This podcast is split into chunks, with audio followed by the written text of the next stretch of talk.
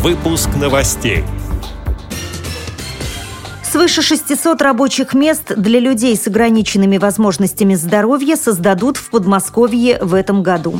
В Челябинске общественные организации инвалидов получат субсидии. В Мончегорске инвалиды по зрению осваивают зимнее катание на тандеме.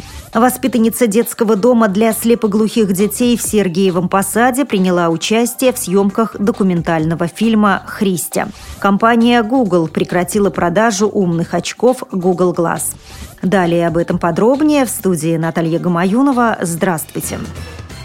В этом году в Московской области для инвалидов создадут более 600 рабочих мест. Как пишет газета «Подмосковье сегодня», в 2014-м для людей с ограниченными возможностями здоровья, проживающих в регионе, было организовано 625 рабочих мест, в том числе 20 для инвалидов-колясочников. Кроме того, в области реализуется закон о квотировании рабочих мест, которые предоставляют 4805 организаций.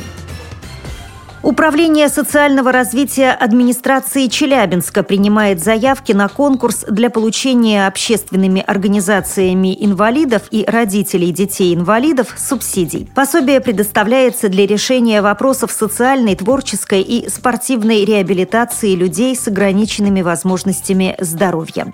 По условиям проекта организация обязана быть зарегистрирована в Челябинске и осуществлять свою деятельность не менее года и не должна иметь иметь задолженности по налоговым и иным обязательным платежам, сообщается на сайте «Русская планета».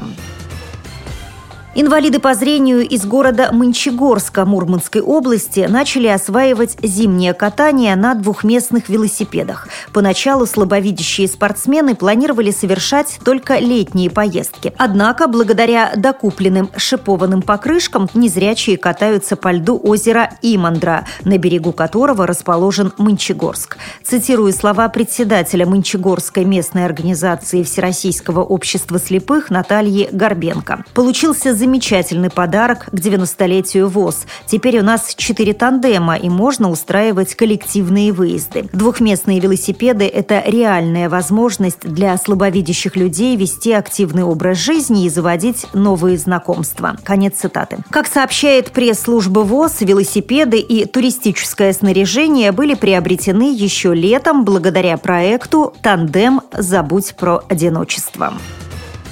14-летняя воспитанница детского дома для слепоглухих детей в Сергиевом Посаде Кристина Воронина приняла участие в съемках документального фильма «Христя». Картина рассказывает о жизни девочки-инвалида, которая мечтает стать певицей. О том, как Кристина получила роль, рассказывает директор Сергиево-Посадского детского дома для слепоглухих Галина Епифанова. Ее спросили, хочет ли она сниматься. Она ответила, что да, попробует. Вначале была очень неуверена, но потом все-таки много с ней беседовали, те, кто создают этот фильм. И уже появились такие хорошие отношения, теплые.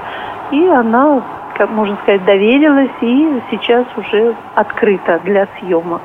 Отмечу, что в социально-благотворительном проекте принял участие актер Алексей Воробьев. После знакомства с Кристиной, находясь под впечатлением, молодой человек написал для нее песню. Напомню, что Алексей также имеет инвалидность после перенесенной автомобильной аварии. Долгое время актер находился в реанимации, у него была парализована левая часть тела.